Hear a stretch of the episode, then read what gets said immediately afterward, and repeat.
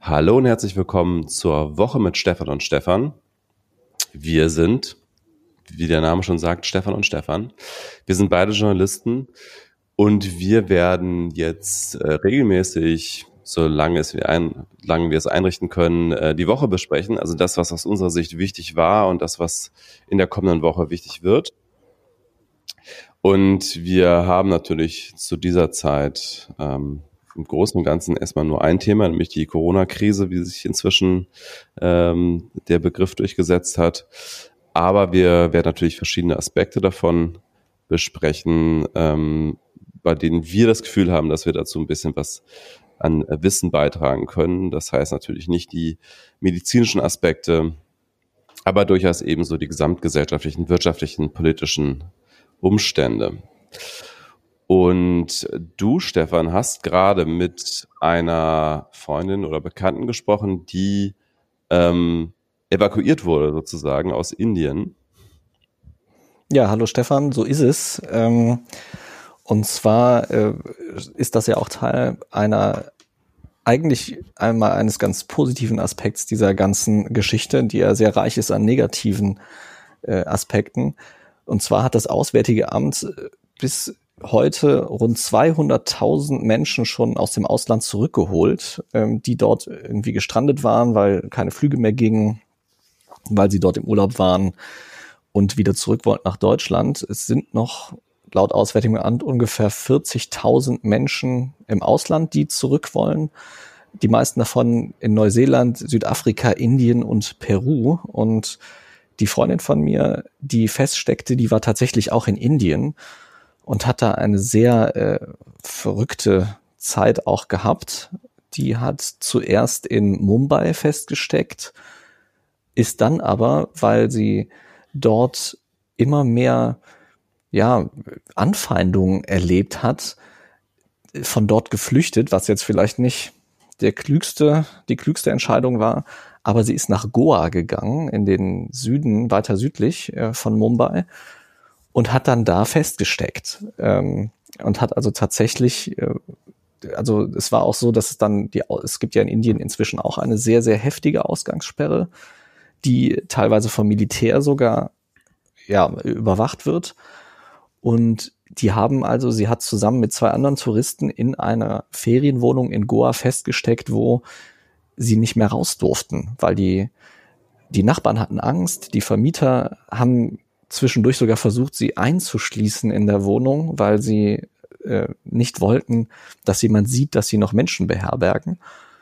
Und das Auswärtige Amt und vor allem die Botschaft und äh, das Konsulat in Mumbai, die Botschaft in Neu-Delhi, die haben also sehr, sehr aktiv dran gearbeitet, die Menschen zurückzuholen. Inzwischen ist laut deutscher Botschaft allein in Indien gab's, äh, was haben sie geschrieben, äh, zwölf ähm, Rückflüge bis heute, wo also wirklich Sonderflüge organisiert wurden, die diplomatischen äh, Dinge geklärt wurden, dass dort also Leute mitfliegen dürfen.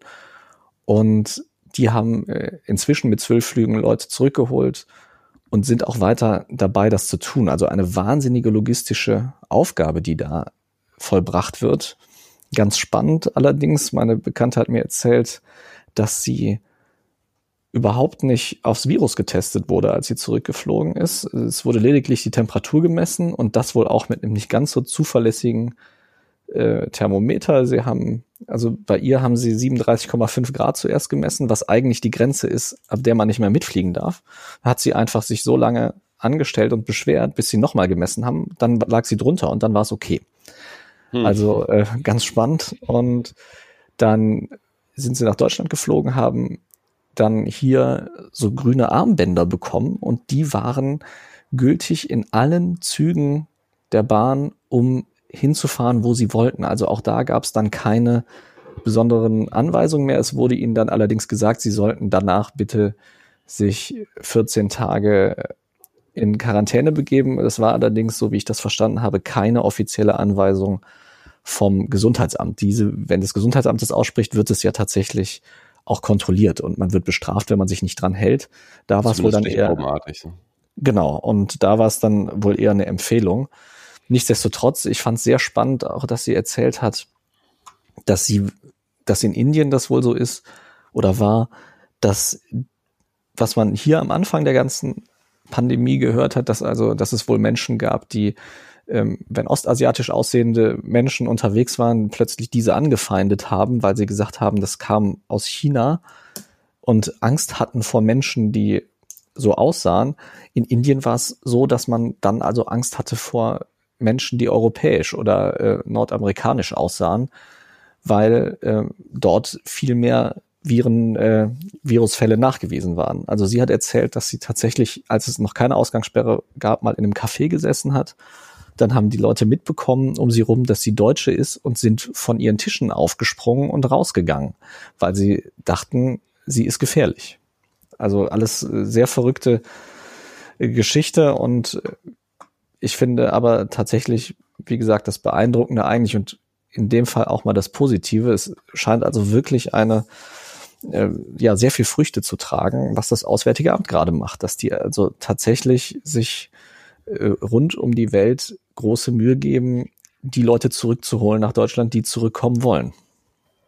Ja, da ist, glaube ich, das Auswärtige Amt äh, generell immer äh, ganz gut. Es ist ja auch so, dass bei Entführungen, habe ich mal gehört, äh, Deutsche besonders als besonders wertvoll gelten, weil die auch als Kreditkarten auf zwei Beinen bezeichnet werden, weil das Auswärtige Amt und die deutsche Botschaft da offenbar oft sehr zahlwillig sind bei Entführungen, während ja zum Beispiel die USA eher den Standpunkt vertreten, mit Terroristen verhandeln wir nicht.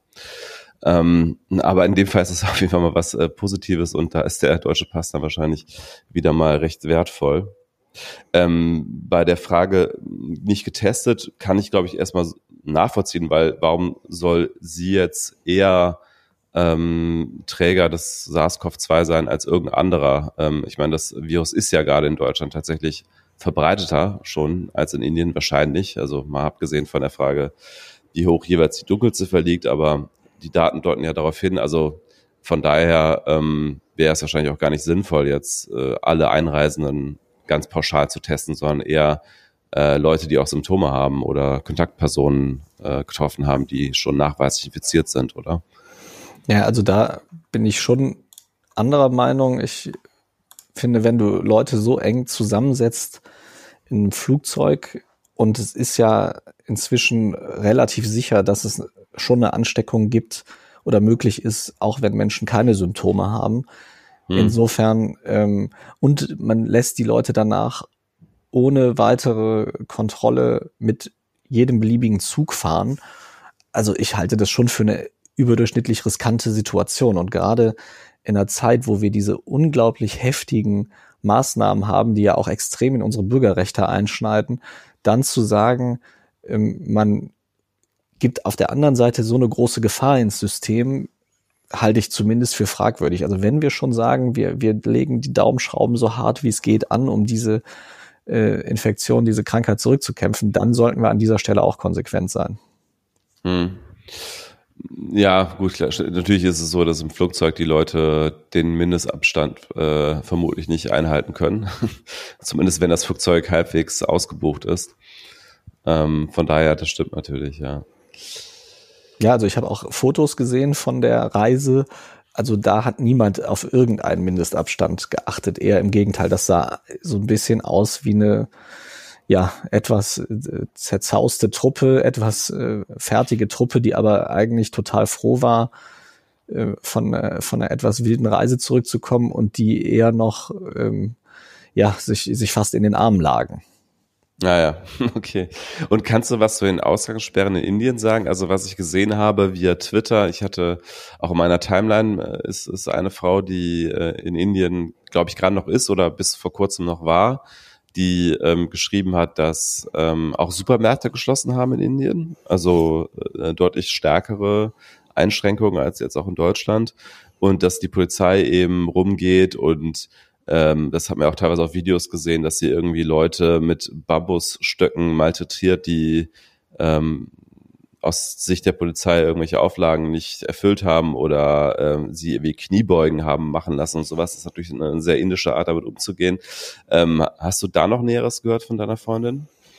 Ähm, von ihr jetzt nicht unbedingt. Ich habe ja aber eine recht enge Verbindung zu Indien. Ich habe selber ähm, viele Jahre in Mumbai und in Neu-Delhi gelebt und dort als Journalist auch gearbeitet. Äh, ich habe also ein paar alte Bekannte von dort jetzt auch mal angerufen, mit denen gesprochen.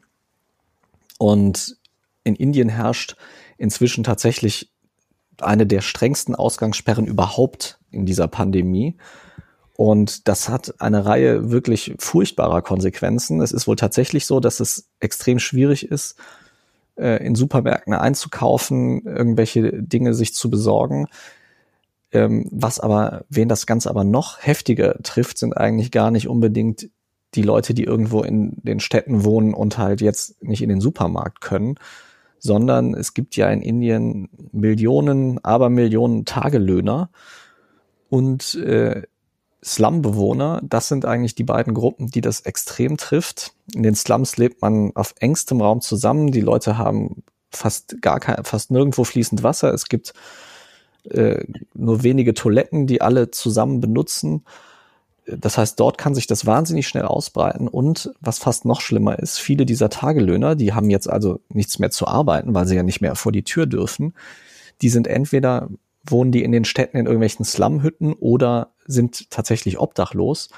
Und von denen sind jetzt wahnsinnig viele unterwegs in ihre Heimatdörfer. Und das sind die zu Fuß. Das heißt, mhm. Also es fährt keine Bahn mehr, es fährt, es fahren keine Taxis mehr, es fahren, äh, es gibt keine öffentlichen Verkehrsmittel mehr in Indien. Und diese Leute sind wirklich mit in gigantischen Pilgerbewegungen unterwegs nach Hause in ihre Dörfer, nehmen im schlimmsten Fall das Virus dahin mit ähm, und sind halt auch in ihrer Existenz gefährdet, weil es gibt da, das sind alles informelle Arbeiter, das heißt, da, da ist nirgend, nirgendwo irgendjemand offiziell angestellt, geschweige denn irgendwie sozialversichert. Die verdienen umgerechnet vielleicht ein, zwei Euro am Tag und äh, haben jetzt dieses Einkommen nicht mehr. Und äh, ja, wie gesagt, da gibt's diese großen Pilgerströme, wo, also wenn einer von den Menschen dort das hat, ist die Wahrscheinlichkeit extrem groß, dass er das auch an andere weitergibt. Und die wiederum laufen dann in ihre Heimatdörfer in der Hoffnung, dass ihnen nichts passiert. Auf der anderen Seite ist das aber genau der Punkt, wo das Virus sich wahnsinnig verbreiten kann. Und das ist eigentlich der, der große Skandal in Indien. Ähm, nicht so sehr die geschlossenen Supermärkte, was natürlich auch absurd ist, auf der anderen Seite ist es halt tatsächlich in diesem Land auch so voll, wenn, äh, wenn man sagt, die Supermärkte sind offen, das sind in der Regel ganz kleine, verwinkelte Läden, wo dann auch viel zu viele Leute drin sind, dann wäre auch klar, dass sich dort auch, eine, dass da dann auch sich Menschen anstecken könnten. Hm. Ja, es, es sind ja auch diese Bilder umgegangen von den Arbeitsmigranten, die jetzt in ihre Dörfer zurückgegangen sind. Und ähm, wie du sagst, also das sind komplett überfüllte Straßen gewesen. Ähm, ja, also wo, wo irgendwie völlig klar ist, dass wenn, äh, wenn irgendwer von diesen Menschen angesteckt ist, dann werden es auch sehr schnell sehr viel mehr sein. Ähm, die Frage ist natürlich, wie schnell kommt das Virus nach Indien? Es sind, gibt ja bestätigte Fälle auch in Indien. Es gibt ja inzwischen wahrscheinlich in jedem Land der Welt bestätigte Fälle, aber wahrscheinlich immer noch weniger als äh, in vielen westlichen Ländern, weil der Reiseverkehr wahrscheinlich einfach nicht so äh, so stark ist und gar nicht so viele ähm, Menschen aus Asien oder Europa oder so jetzt nach Indien gekommen sind in den letzten Wochen? Oder, oder wie sieht da die Lage gerade aus? Weißt du das? Also ich vermute, das ist aber allerdings jetzt tatsächlich eine Vermutung, dass sie dort nicht so viel testen und ja. dass die einfach eine sehr, sehr hohe Dunkelziffer auch haben. Es gab jetzt sogar einen ersten bestätigten Fall im Slum Dharavi. Das ist einer der größten Slums in Mumbai. Da war ich auch selber mehrmals und habe mir den, also ich weiß, wie es da aussieht, ich kenne das vor Ort und wenn da eine einzige Person positiv getestet ist, die Person ist inzwischen gestorben, ähm, dann, dann gibt es da alleine dort muss es eine gigantische Dunkelziffer geben. Die Leute sitzen sich da quasi gegenseitig auf dem Schoß, wenn die arbeiten. Die haben mhm. winzige äh, Räume, in denen sie zu mehreren Personen leben. Und wenn da eine Person verstorben ist, wir wissen ja inzwischen, dass es von den ersten Symptomen bis zum Tod schon relativ lange dauert, also auf jeden Fall länger als eine Woche in der Regel, selbst wenn die Menschen unbehandelt bleiben. Und dass die, dass man außerdem noch bevor die Symptome auftreten, schon ansteckend ist. Also wenn eine Person dort bereits gestorben ist, dann äh, ich, ich kann mir das gar nicht vorstellen, wie viele dann eigentlich in diesem Slum schon angesteckt sein müssen. Und ähm, mhm. deswegen, ich, ich vermute einfach, dass die eine, eine sehr, sehr hohe Dunkelziffer haben. Und äh, ja, das äh, wie es dann, wie es im Rest der Bevölkerung aussieht, ähm, die, die, die Mittel- und Oberschicht lebt da ja ganz normal in, in Wohnungen und Häusern. Allerdings gehen auch da viel mehr Menschen ein und aus. Jeder hat da eigentlich Hausangestellte. Ähm, dann gibt's vor jedem Haus Wachmänner, die, äh, die aufpassen, wer reingeht und wer rausgeht. Die unterhalten, die stehen die ganze Zeit in Gruppen zusammen und unterhalten sich. Dann kommt das Hauspersonal dazu und unterhält sich mit denen. Ähm, also auch da gibt es viel, viel mehr äh, Infektionsketten, die möglich sind, einfach nur dadurch, wie, wie Menschen miteinander interagieren und was da so üblich ist. Hm. Und wie versorgen sich die Menschen vor Ort jetzt gerade, äh, wenn die Supermärkte geschlossen haben? Also da habe ich jetzt verschiedene Geschichten gehört. Also es gibt wohl, es gibt wohl einige, die das so unter der Hand machen. Also es, es gibt wohl auch Stellen jetzt, die, ähm, wo, wo es dann doch unter bestimmten Auflagen erlaubt ist, Dinge zu verkaufen. Es wird viel, äh, es wird, es werden Dinge, das weiß ich jetzt allerdings nicht genau, ob das überall so ist. Also mir hat aber jetzt jemand erzählt, dass es, dass er wohl schon auch noch Essen bestellen konnte. Ähm, wie das aber in der Breite aussieht, weiß ich ehrlich gesagt nicht. Da habe ich nur ein paar anekdotenhafte Berichte jetzt gehört. Ähm, dass es da aber vor allem auch perspektivisch ein, ein großes Versorgungsproblem geben könnte oder schon gibt, das ist, glaube ich, ziemlich offensichtlich. Also es gibt da keine flächendeckende Lösung, insbesondere halt ähm, auch für die, für die arme Bevölkerung. Da hat zwar die Regierung umfassende Hilfen versprochen, man hört aber, dass die eigentlich viel zu wenig ankommen. Hm. Ja, und davon abgesehen, ähm, also äh, selbst äh, wenn äh, Supermärkte geöffnet hätten für die Slum-Bevölkerung, würde das wahrscheinlich gerade auch keinen großen Unterschied machen, weil sie ja, weil ihr Einkommen ja auf null äh, gesenkt ist und sie wahrscheinlich auch in der Regel keine Rücklagen haben. Also ähm, da müsste es jetzt irgendwelche humanitären Hilfen tatsächlich ganz schnell geben mit, mit Lebensmitteln und, und Wasser. Oder weißt du, wie da die Lage ist? Ja, also ganz genau, das wäre nötig. Es gibt da auch schon viele äh, Hilfsorganisationen, die versuchen, sich dazu engagieren, sowohl indische als auch internationale. Die Regierung selber hat auch noch, also hat selber Geld versprochen und, und auch direkte Nahrungslieferungen und hat selber noch mal ein Spendenprogramm ins Leben gerufen. Da fließt auch relativ viel Geld. Da haben auch schon viele prominente Inder äh, und Inderinnen gespendet äh, jetzt sei es irgendwelche Sportstars beim Cricket oder äh, Bollywood-Schauspieler. Also es, es werden Dinge getan. Man darf es aber einfach nicht vergessen. Indien ist ein riesiges Land, hat mehr als 1,3 Milliarden Einwohner und man, egal wie groß irgendwelche Programme sind, man unterschätzt immer die Logistik in Indien, egal wie viel man hat an, an Material, an Essen, an Geld. Es es ist immer, man, man redet immer gleich von, von einer Skala. Ähm, äh, also es gibt in Indien Bundesländer, die haben dreimal so viele Einwohner wie Deutschland. Hm. Und ähm, deswegen äh, auf der, auf dem Niveau, auf, auf der Skala flächendeckend Hilfsgüter aus dem Nichts auszuliefern, das ist praktisch unmöglich. Also es, da werden gerade wirklich millionenfach Menschen ähm, ja, wenn sie Glück haben, müssen sie nur Hunger leiden. Äh, wenn sie Pech haben, ist ihr Leben wirklich in Gefahr. Hm. Ja, also äh, ein auf jeden Fall düsterer Ausblick, nicht nur wahrscheinlich in Indien, sondern in vielen äh, Schwellenländern und Dritte Weltstaaten. Ähm, in Indien haben wir jetzt nur gerade äh, etwas genauere Einblicke. Ähm, wollen wir zum nächsten Thema kommen oder hast du noch weiteres aus Indien zu berichten?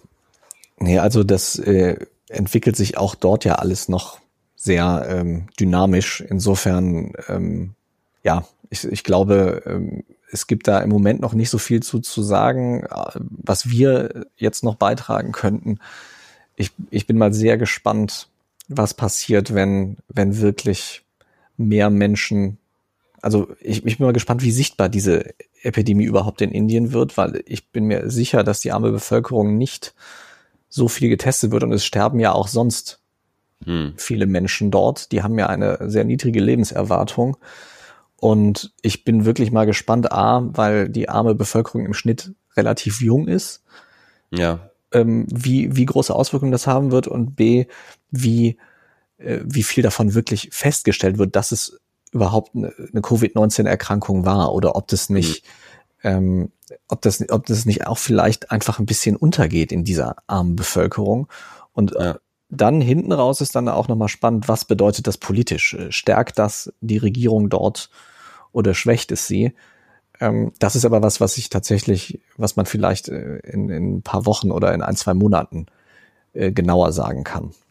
Ja. Insofern, ja, dann können wir gerne äh, äh, ein, ein, das nächste Thema angehen.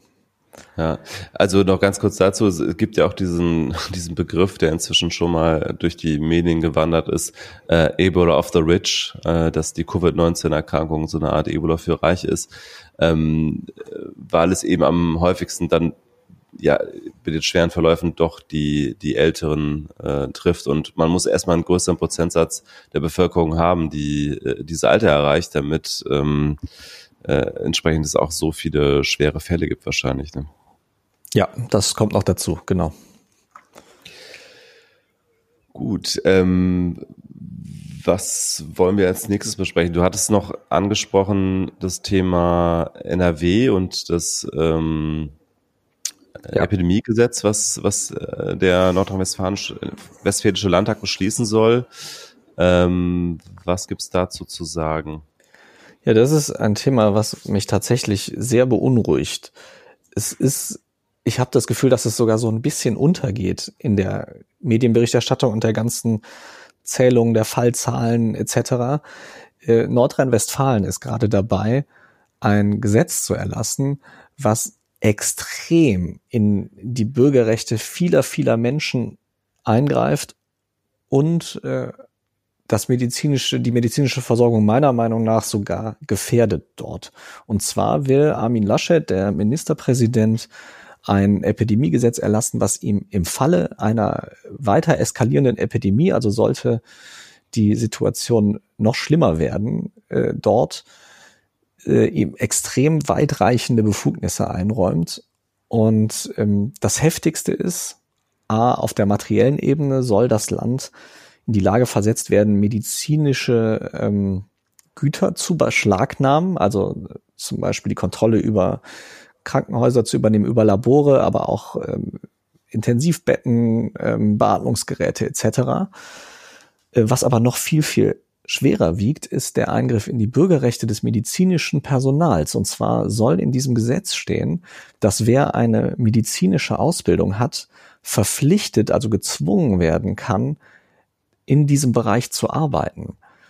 Und das finde ich gleich auf mehreren Ebenen extrem bedenklich, weil ähm, also der, Einsatz an der an der Front sozusagen gegen Covid, der ist ja nun mal mit einer Gefahr für die Gesundheit und im schlimmsten Fall fürs Leben verbunden. Ähm, und ich finde das Wahnsinn, dass ein, ein Ministerpräsident denkt, er könne einfach entscheiden, dass er Menschen per Zwang dieser Gefahr aussetzt. Und ich glaube, dass das, sollte das wirklich durchkommen, was ich sehr hoffe, dass es das nicht tut, sollte das wirklich durchkommen, glaube ich, wird das genau in die entgegengesetzte Richtung zielen, weil nach allem, was ich mitbekomme, sind ist der große Großteil des medizinischen Personals extrem engagiert gerade und äh, gibt sich extrem viel Mühe äh, und arbeitet schon eigentlich mehr als es auch müsste, um diese, um dieser Geschichte Herr zu werden. Und anstatt jetzt zu sagen, okay, wir schaffen da nochmal von mir aus finanzielle Anreize, wir sagen, wir, das hat der äh, Söder gerade gemacht in Bayern, ne? Der hat ja, glaube ich, gerade 500 Euro mehr für alles Pflegepersonal oder sowas. Genau, also anstatt zu sagen, wir, ähm, wir, wir oder wir machen das Gehalt steuerfrei oder wir, wir übernehmen eure Sozialabgaben, irgendwas, dass man, ähm, dass man da wirklich auch A, die Wertschätzung sieht und B, auch eine Incentivierung hat, dass man äh, die, die, die Leute, dass sie auch sehen, ihre Arbeit wird also nicht nur mit warmen Worten, sondern auch finanziell gewertschätzt. Nein, stattdessen versuchen die da ernsthaft ein Gesetz mit Befugnissen durchzudrücken, mit denen sie unterm Strich ist es Zwangsarbeit die die damit im, äh, im Worst Case anordnen können. Und das ist, das wäre ja äh, grundgesetzwidrig. Also im Grundgesetz steht ja Artikel 12, niemand darf zu einer bestimmten Arbeit gezwungen werden, außer im Rahmen einer herkömmlichen allgemeinen für die alle gleichen öffentlichen Dienstleistungspflicht. Ähm, wie ist das? Ich meine, wir sind jetzt beide keine Juristen, aber hast du eine Ahnung, ähm, wie, wie, wie Sie versuchen, das Grundgesetz konform zu formulieren? Oder versuchen Sie es gar nicht erst und hoffen, dass das erst angefochten wird, wenn es eh schon nicht mehr relevant ist? Naja, also ähm, ich habe zum Beispiel gelesen in der Welt, da wurde ein Rechtswissenschaftler zitiert, der hat gesagt, dass durch das Gesetz Demokratie und Rechtsstaat in NRW nicht fundamental bedroht seien, der nur gesagt hat, es müsse halt im Gesetz müssten ganz strenge Grenzen für die Notbefugnisse stehen äh, und dass ähm, so ein Pandemiefall nicht unendlich lange ausgerufen werden darf, sondern dass das immer auch gesetzlich zeitlich befristet sein muss. Ähm, und ähm, er nennt das diese Einschränkung der Rechte, äh, dass die experimentellen Charakter hätten. Ähm, und äh, dass es also nachträglich dann schon nochmal evaluiert werden muss. Aber er sagt, jetzt könne das schon erlassen werden. Ich bin allerdings tatsächlich der Meinung, dass, äh, dass das nicht geht. Also, dass das schon grundgesetzwidrig wäre, das zu tun. Ich bin aber, wie gesagt, kein, kein Jurist und da wird man ja immer mal wieder überrascht äh, von solchen Urteilen, mhm. die es dann tatsächlich gibt. Ähm, ja, aber für mich ist es wirklich, also ich glaube auch, meine, meine ehrliche Einschätzung dazu ist auch, wenn die das wirklich machen, mir würde das Angst machen, wenn ich im Medizin oder selbst wenn ich im Medizinbereich schon arbeiten würde, geschweige denn, wenn ich so eine Ausbildung hätte, aber jetzt in einem anderen Bereich arbeite oder gerade mich entschieden habe, nicht zu arbeiten, weil ich, keine Ahnung, ein Kind aufziehen möchte oder was auch immer. Als so ein Mensch, ich würde mir, ich würde alles tun, was ich kann, um meinen Wohnsitz aus NRW rauszuverlegen. Hm. Wenn so ein Gesetz erlassen wird. Und ich bin ja nicht, also ich bin ja nicht der Einzige, der so einen Gedanken hat. Und ich bin ja noch nicht mal betroffen. Aber ähm, ich glaube, dass sie sich damit total selbst ins Knie schießen, äh, dass sie unglaublich viel Vertrauen verspielen, was es ja gibt, wo, und unglaublich viel Kooperationswillen auch, den es ja im Gesundheitssystem gibt. Und anstatt auf die Leute zuzugehen, zu sagen, hier sind finanzielle Anreize, wir wollen mit euch reden, wir wollen mit euch kooperieren, versucht man da mit der Brechstange so einen wahnsinnigen Zwang durch zu drücken, der, wie gesagt, mir, mir wirklich Angst macht, was die Grundrechte angeht. Wir haben in NRW ja eine Koalition aus CDU und FDP. Die FDP bezeichnet sich ja schon ganz gerne auch mal als Bürgerrechtspartei. Ähm, weißt du, wie die Position der FDP dazu ist? Also hat sie diesen Gesetzentwurf jetzt schon äh, mitgetragen in dem, im bisherigen Prozess oder gibt es da noch ähm, Verhandlungsspielraum? Also die, das, die haben versucht, zusammen mit der CDU das schon vergangene Woche durchzudrücken. Und ah, okay, verhindert, verhindert, genau, verhindert hat das die Opposition. Also ähm, das war nicht äh, die FDP, die sich da quergestellt hat. Ähm, ich habe ja so ein bisschen die Vermutung, dass Armin Laschet jetzt versucht, als der Oberkrisenmanager äh, Markus Söder auszustechen. Ah ja, weil er gemerkt hat, dass diese, das ist ja auch sowieso ein ganz, ganz äh, spannender und absurder Teil dieser ganzen Epidemie, dass wir hier parallel noch diesen Kampf der äh, CDU-Kanzler oder Unionskanzlerkandidaten miterleben ähm, und dann immer nicht ganz sicher sein können, was tun diese Protagonisten gerade, weil sie glauben, dass es das Richtige ist für das Land oder für ihr Bundesland und was tun sie, um sich zu profilieren in dieser ganzen Unionsdebatte über den nächsten Kanzlerkandidaten und Parteichef. Also erstmal Parteichef, aber dann wahrscheinlich auch danach Kanzlerkandidaten. Ähm, und da hat sich ja Söder eigentlich, der war ja vorher gar nicht so gehandelt als Kanzlerkandidat der Union und als Parteichef, aber der hat sich ja ähm, durch diese ganze, oder Parteichef kann er auch nicht werden, äh, nicht von der CDU zumindest, ähm, aber er hat sich ja durch dieses Agieren da irgendwie äh, irgendwie ein bisschen selbst ins Gespräch gebracht oder viele handeln ihn seitdem ähm, ähm, als möglichen Kanzlerkandidaten der CDU-CSU. Ganz genau. Und äh, das ist auch genau der Punkt, den, der, der mir dann so aufgefallen ist. Also es war ja schon, äh, bevor jetzt die Kontaktsperren verordnet wurden, da haben ja die Bundesländer sich zusammengeschlossen und da wurde ja darüber berichtet, dass äh, Armin Laschet und Markus Söder richtig heftig aneinander gerasselt sein sollen. Ja, ja. Und äh, bis hin dazu, dass Söder die Konferenz verlassen wollte, in der das alles besprochen wurde. Und ich habe wirklich das Gefühl, dass das jetzt ein Versuch ist, weil auch in den Medien ja plötzlich Söder als äh, Unionskanzlerkandidat gehandelt wurde, dass Armin Laschet, der ja zusammen mit Jens Spahn gerade versucht, den CDU-Vorsitz für sich zu gewinnen, dass der seine Fälle als Kanzlerkandidat hat davon mhm. schwimmen sehen, weil abgesehen, wenn ich mir da nämlich jetzt mal angucke, das Duo ähm, Laschet-Spahn, Spahn ist jetzt gerade Gesundheitsminister, wenn das jetzt einigermaßen glimpflich ausgeht mit der Corona-Krise in Deutschland, dann sammelt er dadurch ja auch nochmal total viele Punkte und Sympathiepunkte. Und ich könnte mir durchaus vorstellen, dass das ein Kalkül ist von Laschet, der sagt, ich muss jetzt irgendwie der, der taffere Krisenmanager sein als Söder. Ja. Ich glaube, der Grund, warum Laschet so sauer war auf ähm, Söder, war ja auch, dass es ein Gespräch gab zwischen allen äh, Ministerpräsidenten der Länder und der Kanzlerin und da Absprachen getroffen wurden, die, so hieß es in Medienberichten, Söder dann, äh, ich glaube, einen Tag später gebrochen hat, indem er nämlich dann vorgeprescht ist und äh, Bayern als erstes Bundesland diese ähm, Kontaktsperren erlassen hat oder ja die strengsten Maßnahmen zu diesem Zeitpunkt und äh, damit ja dann äh, tatsächlich auch sehr stark an Beliebtheit gewonnen hat, zumindest so beim Eindruck nach, ähm, und ich glaube, das hat, das hat Laschet äh, sehr, sehr aufgeregt in dieser Situation, ähm, weil da sozusagen aus seiner Sicht und wahrscheinlich auch zu Recht ähm, Absprachen gebrochen wurden, um sich zu profilieren in dieser ganzen internen Unionsdebatte um die, um den nächsten Kanzlerkandidaten. Man muss ja das im männlichen Genos sagen, weil es gibt ja, glaube ich, gerade tatsächlich keine einzige aussichtsreiche Kandidatin. Ja, äh, eben, genau. Und so also deswegen die Vermutung liegt extrem nahe, weil ich kann einfach nicht verstehen, sonst wie man auf die Idee kommen kann, die, den Menschen wirklich so heftig in, in ihre Lebensentscheidung reinzureden. Also ich, ich würde auch wirklich, ich fände das furchtbar, wenn es ein, ein solches Gesetz in Deutschland gäbe. Vor allem, weil dann ist ja in dem Gesetz so eine Option, es darf nur in Pandemiezeiten gezogen werden. Das heißt, das geht dann ja auch nicht mehr weg. Und dann haben wir mhm. einen Präzedenzfall, wo in einem Bundesland Menschen dazu gezwungen werden können, einer bestimmten Arbeit nachzugehen. Und zwar nicht nur einer Arbeit nachzugehen, die sie vielleicht nicht machen wollen, sondern die im schlimmsten Fall ihr Leben gefährdet.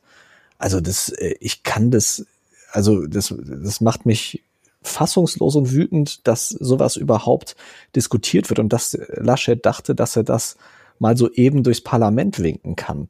Jetzt nächste Woche Donnerstag, also am Montag, am, am 6.4. sollen dazu die Spezialisten und die in den Ausschüssen sprechen, beziehungsweise deren Papiere ähm, vorgelegt werden. Und am Donnerstag ist das Thema dann in einer Sondersitzung im Landtag. Und ich bin sehr gespannt und ich finde, da müssen wir alle drauf gucken, was da jetzt genau entschieden wird, weil ich habe wirklich Sorge, dass da jetzt ein Präzedenzfall entsteht einer Gesetzgebung, die wir nicht mehr loswerden und die unsere Bürgerrechte massiv einschränkt. Du hast eben gesagt, ich muss jetzt äh, gerade zugeben, dass ich tatsächlich diesen, dieses ganze, diesen Gesetzgebungsprozess bisher nicht verfolgt habe, der mir vorbeigegangen ist. Aber du hast eben gesagt, ähm, dass es diesen, äh, diesen Gesetzesentwurf schon gab und dass er auch schon abgestimmt wurde im Landtag und dass er an der Opposition gescheitert ist. Äh, brauchte, braucht er denn mehr als eine einfache Mehrheit? Und wenn ja, warum? Also, weil ähm, ich meine, CDU und FDP haben ja eine Mehrheit im Landtag. Es, es ist noch nicht abgestimmt worden, aber ähm, die, ähm, also CDU und FDP wollten den einbringen vor ein paar Tagen und die Opposition hat aber gesagt, sie ähm, ist möchte das nicht. Und Laschet hat schon selber auch gesagt, er möchte eben jetzt nicht als Landesregierung die Opposition komplett überstimmen, sondern er möchte ah, okay. das gemeinsam, er möchte, dass es ein gemeinsamer Gesetzentwurf ist. äh, er hat gesagt, er, er, er möchte nicht das einfach durchdrücken. Genau, er hat gesagt, es ist keine Zeit für Parteipolitik jetzt, waren seine Worte. Mhm. Und ähm, naja, wie viel davon jetzt zu halten ist, weiß ich nicht. Also für mich sieht das alles sehr nach Partei, vor allem nach innerparteilicher Politik auch mhm. aus. Ähm, aber er hat zumindest gesagt, er wolle das kooperativer angehen. Aber ich finde wirklich, also solange da irgendein Gesetz beschlossen wird, in dem Menschen zu einer bestimmten und zu so einer Arbeit gezwungen werden können, ähm, das widerspricht allen demokratischen äh, Vorstellungen, die ich habe und die, glaube ich, auch viele andere Menschen haben. Und die Oppositionsparteien im Landtag ähm, sind bisher geschlossen dagegen. Also sind wahrscheinlich ähm, SPD, Grüne und Linke oder gibt es da im NRW-Landtag gerade noch andere Parteien? Ähm, die, ähm, also ich weiß, dass die Grünen gesagt haben, die, das neue Gesetz sei ein Blankoscheck für die Regierung in NRW und den wollen sie nicht ausstellen. Und die SPD hat gesagt, das sei ähm, verfassungswidrig. Also von den beiden Parteien weiß ich, also die AfD sitzt ja zum Beispiel auch im Ach Landtag. Stimmt, AfD habe ich vergessen, ja.